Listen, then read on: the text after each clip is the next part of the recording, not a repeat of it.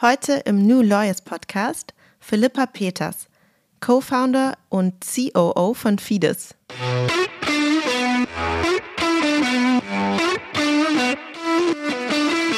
Also ich würde es ehrlich gesagt jedem empfehlen, der gerne sich auf Neues einlässt und aber auch nicht zu risikoavers äh, ist. Das ist natürlich bei Juristen immer ein kleines Problem. Man muss schon das Risiko eingehen wollen können.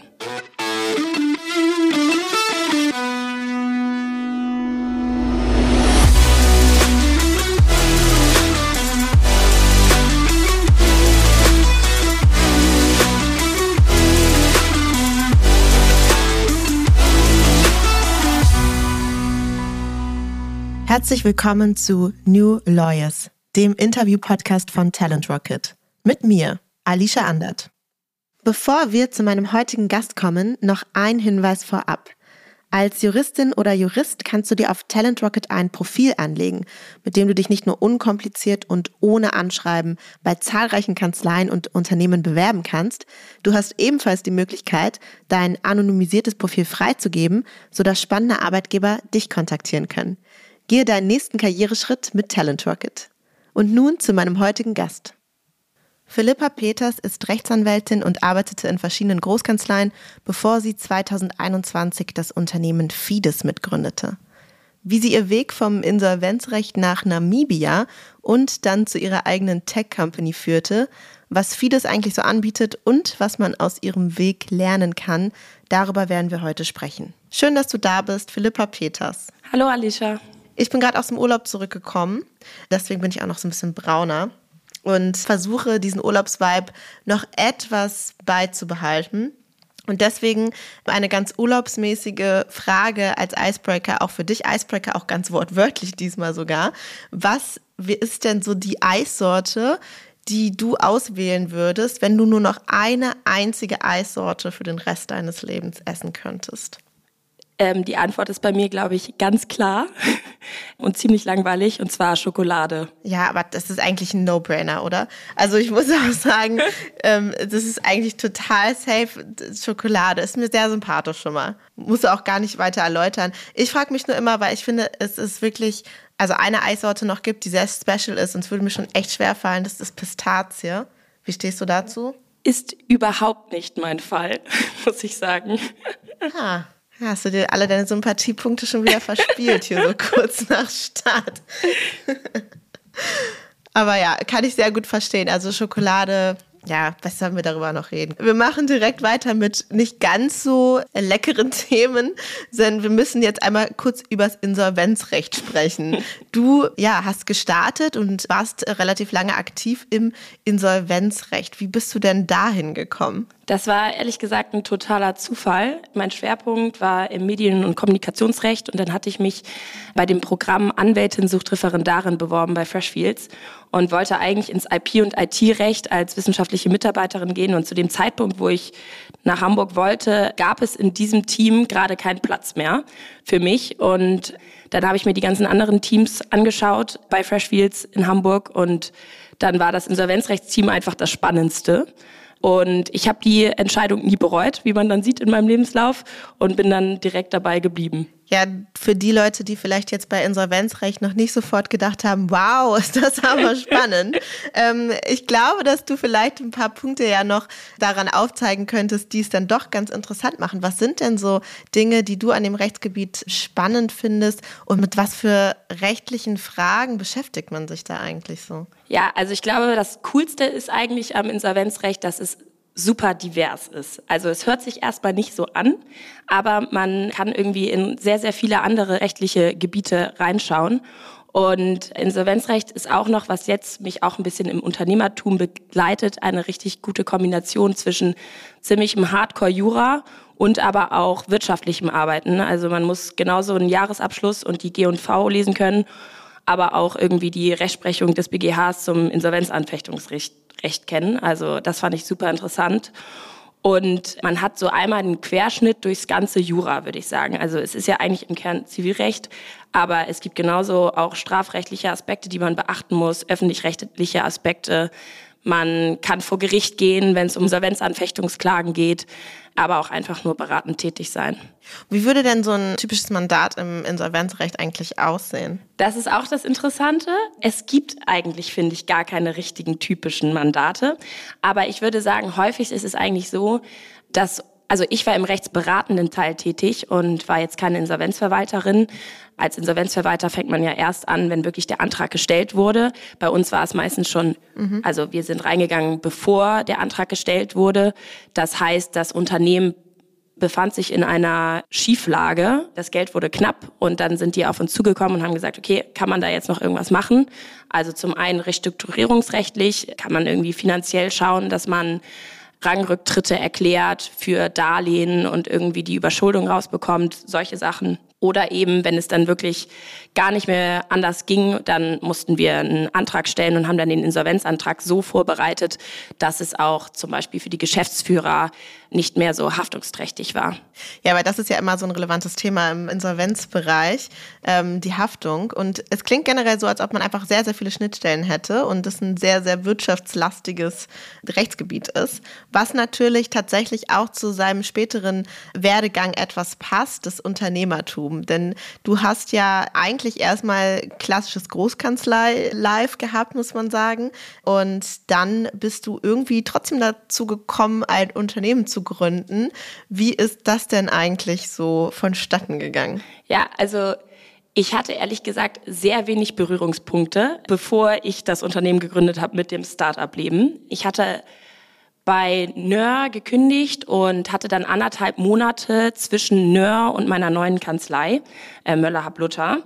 Und in diesen anderthalb Monaten bin ich nach Namibia gereist mit zehn Freunden. Das sollte eigentlich überhaupt kein Business-Trip sein oder irgendwas. Wir wollten uns einfach nur Namibia anschauen, sind dort mit Wagen rumgereist, wollten campen gehen.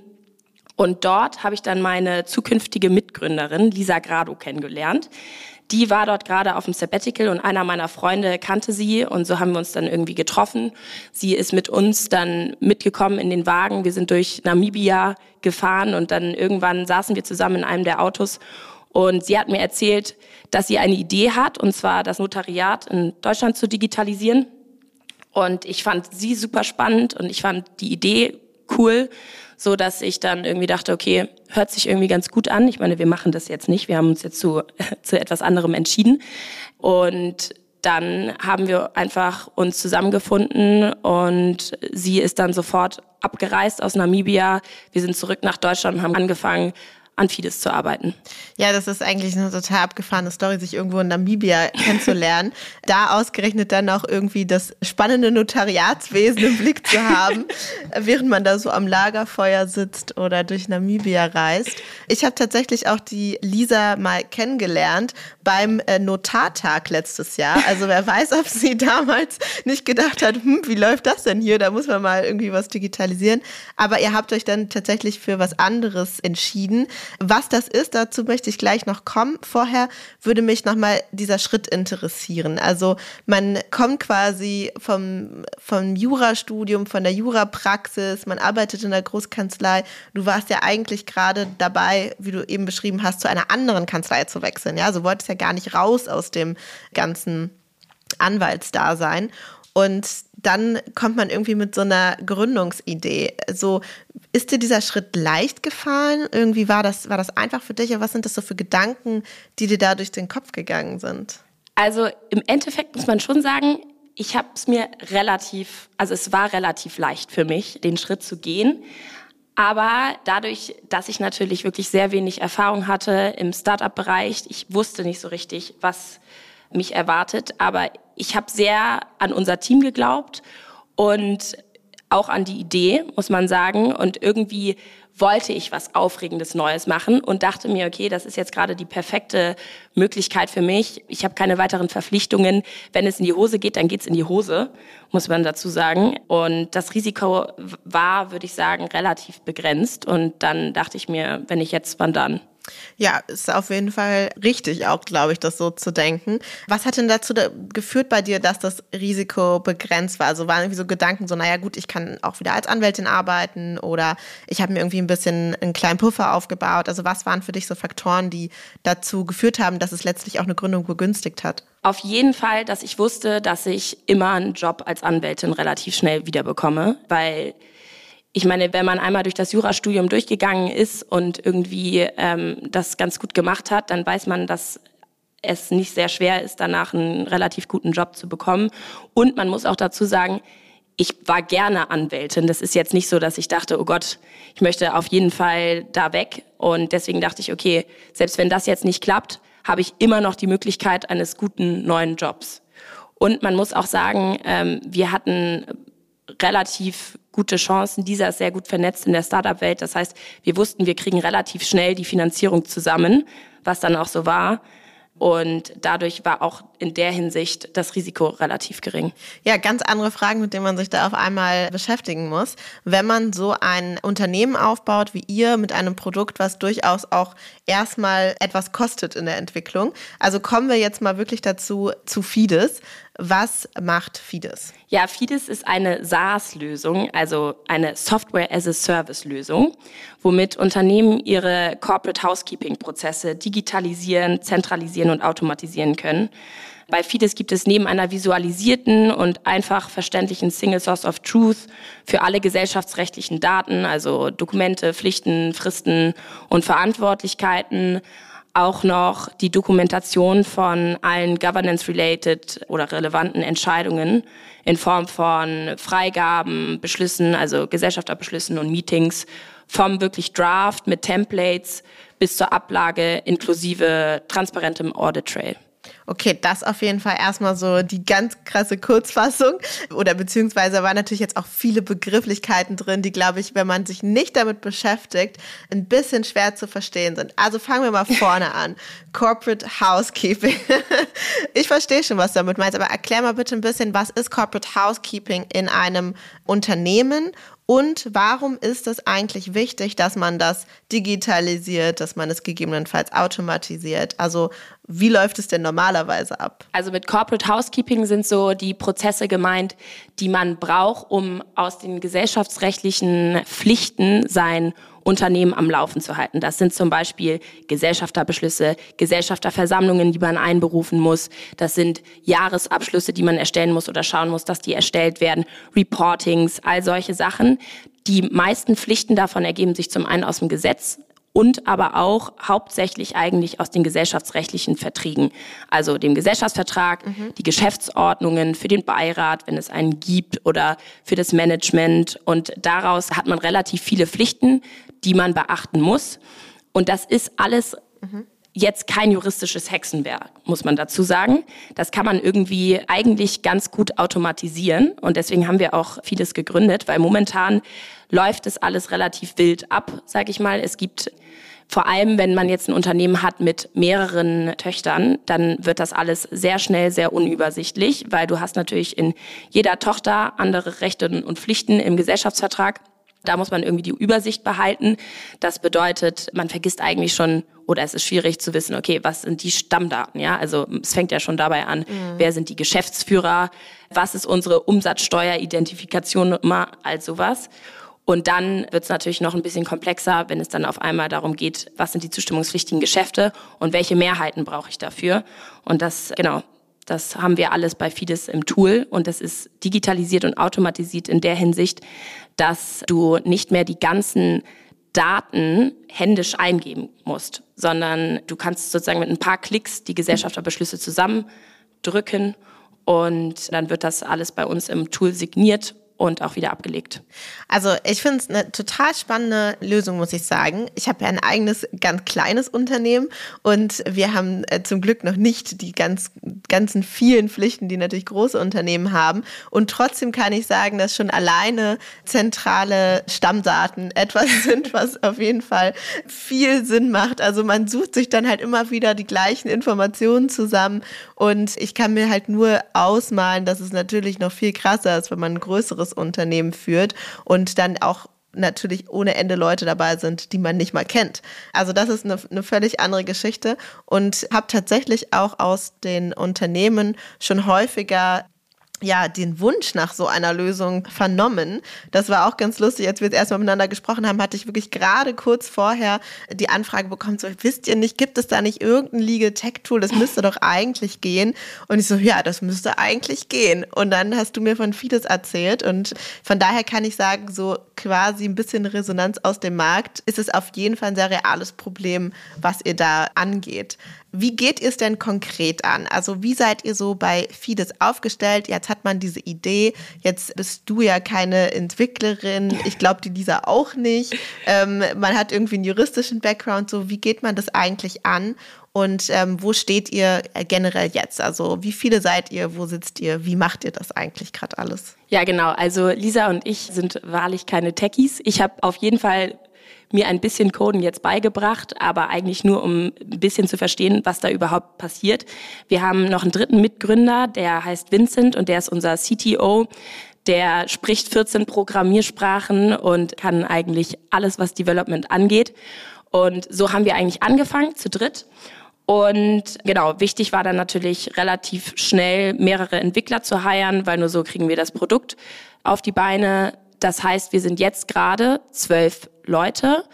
Die Hälfte von uns sind eigentlich Techies, muss man sagen. Und die andere Hälfte, kann man eigentlich mhm. auch so sagen, sind Juristen. Also wir sind wirklich ein richtiges Legal Tech-Unternehmen im wahrsten Sinne des Wortes. Unsere erste Mitarbeiterin, die wir eingestellt haben, die ist auch Volljuristin. Die hat auch die Bezeichnung Legal Engineer. Also die macht wirklich das Rechtliche mhm. im Produkt und kommuniziert sozusagen mit den Techies. Die kann jetzt auch coden.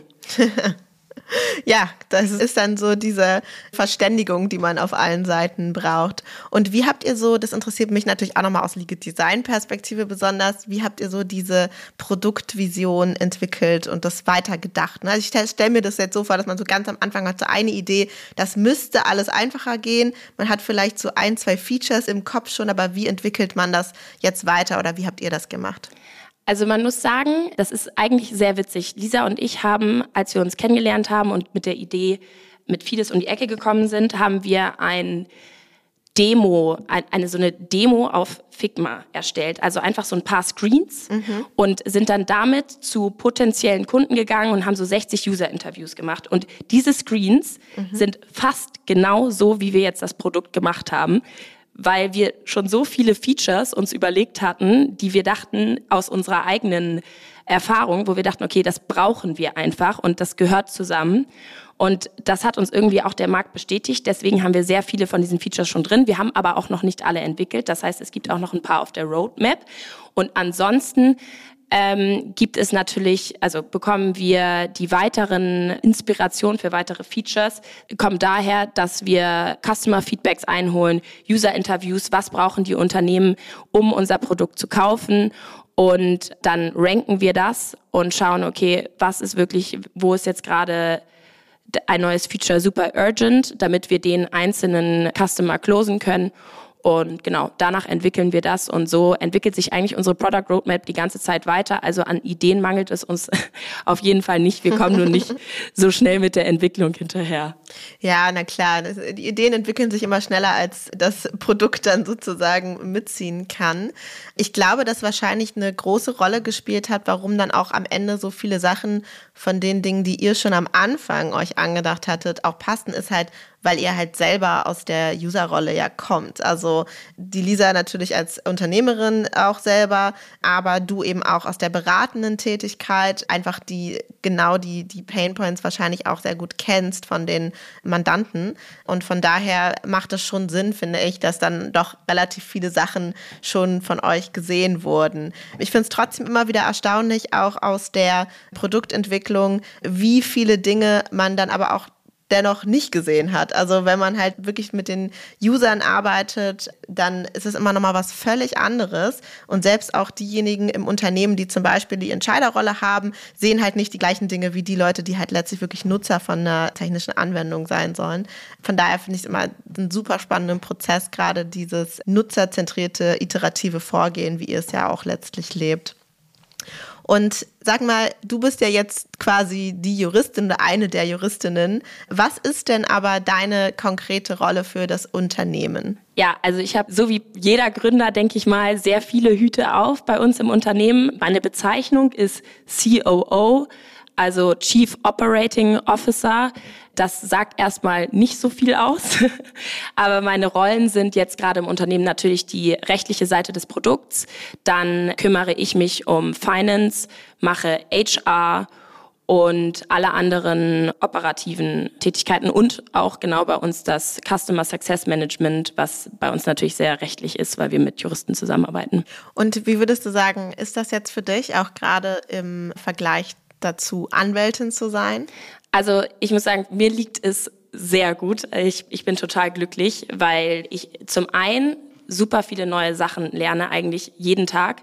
Und ich mich natürlich auch in alle Themen total reinlesen muss und schauen muss, okay, was sind da die Best Practices? Das liegt mir total.